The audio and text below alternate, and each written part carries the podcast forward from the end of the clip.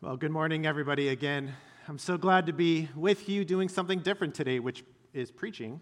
And I don't get to do this very often, but when I do, I'm always excited to do it, and especially on this fourth Sunday in Advent. This morning, we're going to be reading Luke 1, verse 39 through 56. You can find it in your Pew Bible on page 1457. If you have a Bible app, you can open it if you're watching from home, you can go grab your iPad or your Kindle or find one of those old Bibles that have printed pages. Or you can just listen or read it on the screen. This is Luke 1, verse 39 through 56. At that time, Mary got ready and hurried to a town in the hill country of Judea, where she entered Zachariah's home and greeted Elizabeth. When Elizabeth heard Mary's greeting, the baby leapt in her womb, and Elizabeth was filled with the Holy Spirit. In a loud voice, she exclaimed, Blessed are you among women, and blessed is the child you will bear. But why am I so favored that the mother of my Lord should come to me? As soon as the sound of your greeting reached my ears, the baby in my womb leapt for joy. Blessed is she who has believed that the Lord would fulfill his promises to her. Verse 46 And Mary said, My soul glorifies the Lord, and my spirit rejoices in God my Savior, for he has been mindful of the humble state of his servant. From now on, all generations will call me blessed, for the mighty one has done great things for me. Holy is his name. His mercy extends to those who fear him. From generation to generation, he has performed mighty deeds with his arm. He has scattered those who are proud in their inmost thoughts. He has brought down rulers from their thrones, but has lifted up the humble. He has filled the hungry with good things, but has sent the rich away empty.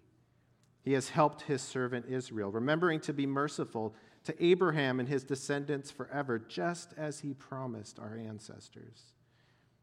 Mary stayed with Elizabeth for about three months and then returned home. The word of the Lord. Thanks be to God. I want to start this morning by telling you three different stories. The first story is about a young girl who lives with her mom because her parents are divorced.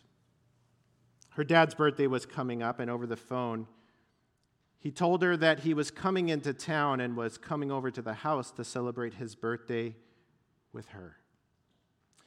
The little girl was excited and wanted to surprise him, so she spent all morning cleaning the house and decorating. She made a big sign that said, Happy birthday, Dad. And on her own, she baked a birthday cake and smothered it with way too much frosting. Dad said he was going to show up after dinner. Dinner came and it went. And this young girl waited and waited and waited. But her dad never showed up. He didn't even call. Here's another story about a teenage boy who was gifted in music. He would participate in various musical recitals, and he would always invite his mom to come even beg her to come, but for some reason she just never would. He thought that maybe, maybe the recital atmosphere was just too formal. And so he got the idea that it, maybe if he played in a coffee shop, the relaxed atmosphere would make it more comfortable for her. So he asked his mom if she would come to the coffee shop and listen to him play, and to his surprise, she said that she would. That night, as he was playing in the coffee shop, he told me that he kept looking at the door over the heads of the people who were there waiting for his mom to walk through, but she never showed up. Here's another story. I once had a professor who told us it was a group of seminary students, we were on a mission trip together overseas, and she told us that her and her husband were, were getting a divorce. They had been struggling for a long time and she wanted to open up to the group and share and to be prayed for and to be honest because throughout the trip, a number of people kept asking her about her husband and how they met and their story. And every time someone would ask, it was just so painful. She felt like she was lying. She didn't want to pretend to the group, she wanted to be honest. And so she told us pieces of her story. And through her tears, she told us, I'm deeply embarrassed that our marriage fell apart. She said, It pains me so much because I really believe in promises. 400 years. 400 years. That's the time between the Old Testament and the New Testament, between, between the time of Nehemiah and the birth of Christ. It was 400 years. Those years are sometimes referred to as the silent years because there were no prophetic revelations, there were no angel visitations, there were no dreams, there were no visions, there was no word from the Lord. 400 years. 400 years of silence. Maybe Israel was beginning to think maybe God forgot about us. Maybe God's moved on. Maybe it's all over. Does God even hear us? Does God even think about us? When promises are spoken but not fulfilled, when we wait and we wait and we wait, at first we might give that person the benefit of the doubt. We might come up with reasons why. But eventually we begin to question the trustworthiness of the person making the promises in the first place. It comes down to an issue of character. How much trust can we actually put, not only in the promise, but more importantly, the one making the promise? The stories that I read at the beginning of this sermon, they're all true. They're heartbreaking. The truth is, the people who love us the most sometimes fail to come through. They break their promise. And we live in a world of broken promises. It's easy to think that maybe God will break his promise too. In the previous chapter, the one I didn't read this morning, the one right before our story, the angel Gabriel visits Mary and tells her that she'll be the one to carry God's own son. It's all very strange Mary's a small person living in a small town. She's a virgin. And so she asks a follow up question, which is good How will this be? The angel tells her, The Holy Spirit will come upon you, the power of the Most High will overshadow you. And then the angel says this I don't know if you've ever paid attention to this line before. The angel says, No word from God will ever fail. No word from God will ever fail. It's a promise that is picked up and reiterated in our passage this morning. In verse 45, Elizabeth states, Blessed is she who has believed that the Lord would fulfill his promises to her. And then in verse 55, when Mary is in her song of praise, she says, He has helped his servant Israel, remembering to be merciful forever just as he promised our ancestors. I don't know about you, but I sometimes think about this about how the whole biblical story, the whole story of salvation, the whole story, the big, big story of what God is doing in the world, it can be seen that it's actually on a very fragile and shaky foundation. The whole thing, the whole story, it's all based on a promise. In fact, one way of tracing the major themes of the Bible from Genesis to Revelation is through the lens of promise. If you want to do a little Bible study on your own, all the way back in the Garden of Eden, after Adam and Eve sinned, God said that an offspring of the woman would crush the head of the serpent. It's a promise. Later, God comes to Abraham and makes a covenant with him and promises to bless all the nations through the family of Abraham. Sometimes later, sometimes later, God chooses David and makes another promise that not only from all the offspring of Abraham, but within that, David's line. David's line, from his line will come a ruler that will sit on the throne forever. It's another promise.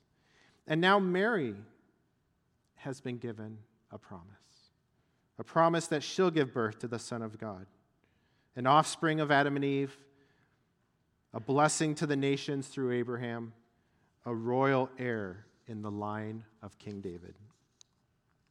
Throughout Scripture, God is a promise maker. But more importantly, throughout Scripture, God is a promise keeper. God has a track record of being faithful, a track record of being trustworthy, worthy of trust, of coming through on everything God said.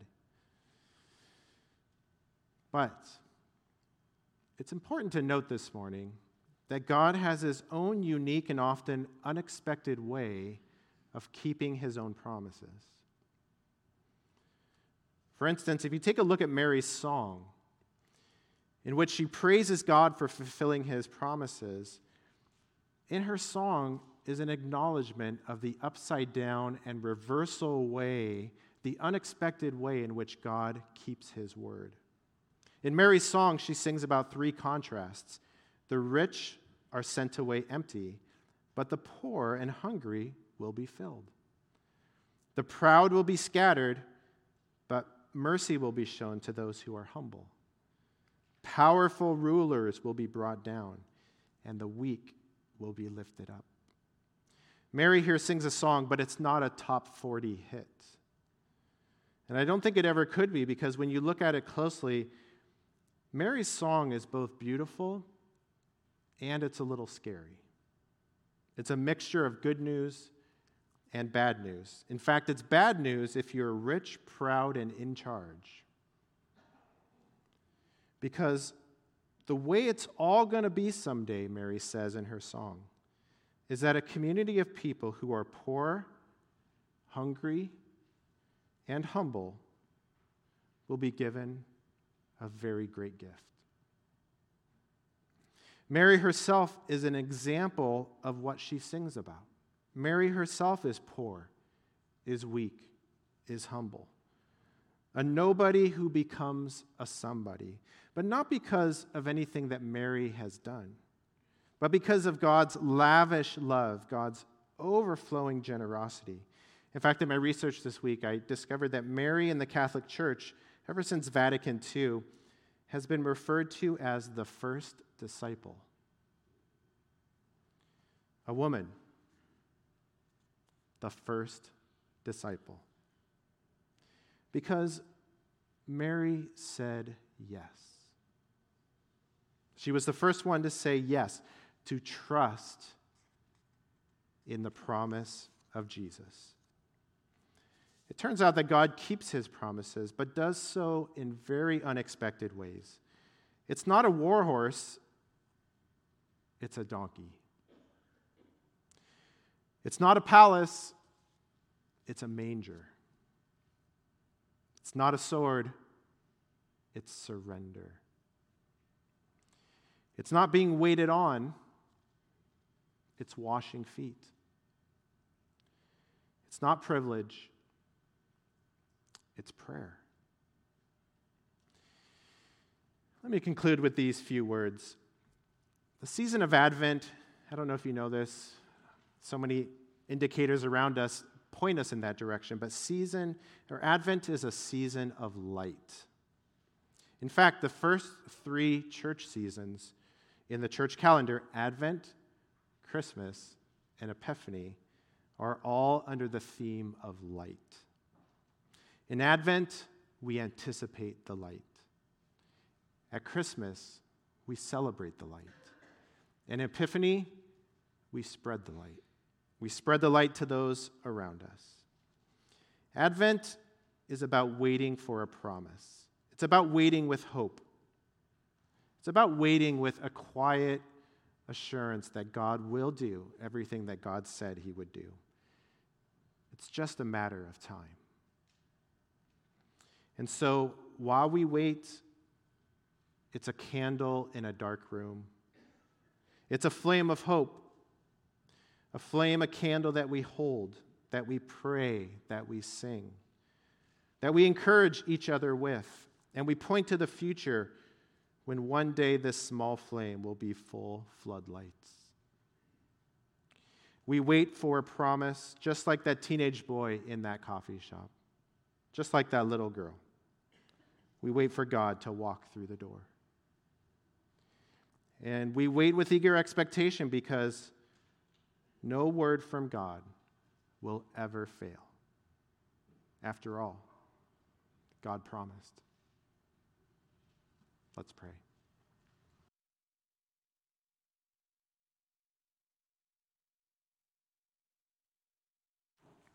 We thank you for your promises that never fail us. And yet, Lord, we get weary with waiting. We grieve. We grieve the pain around us. We grieve the pain in our hearts. We grieve our broken world. And so we wait with expectation, we wait with hope for you to fulfill your promises. Lord, we'll wait. We'll wait with hope because we trust you. We pray this in the name of Jesus. Amen.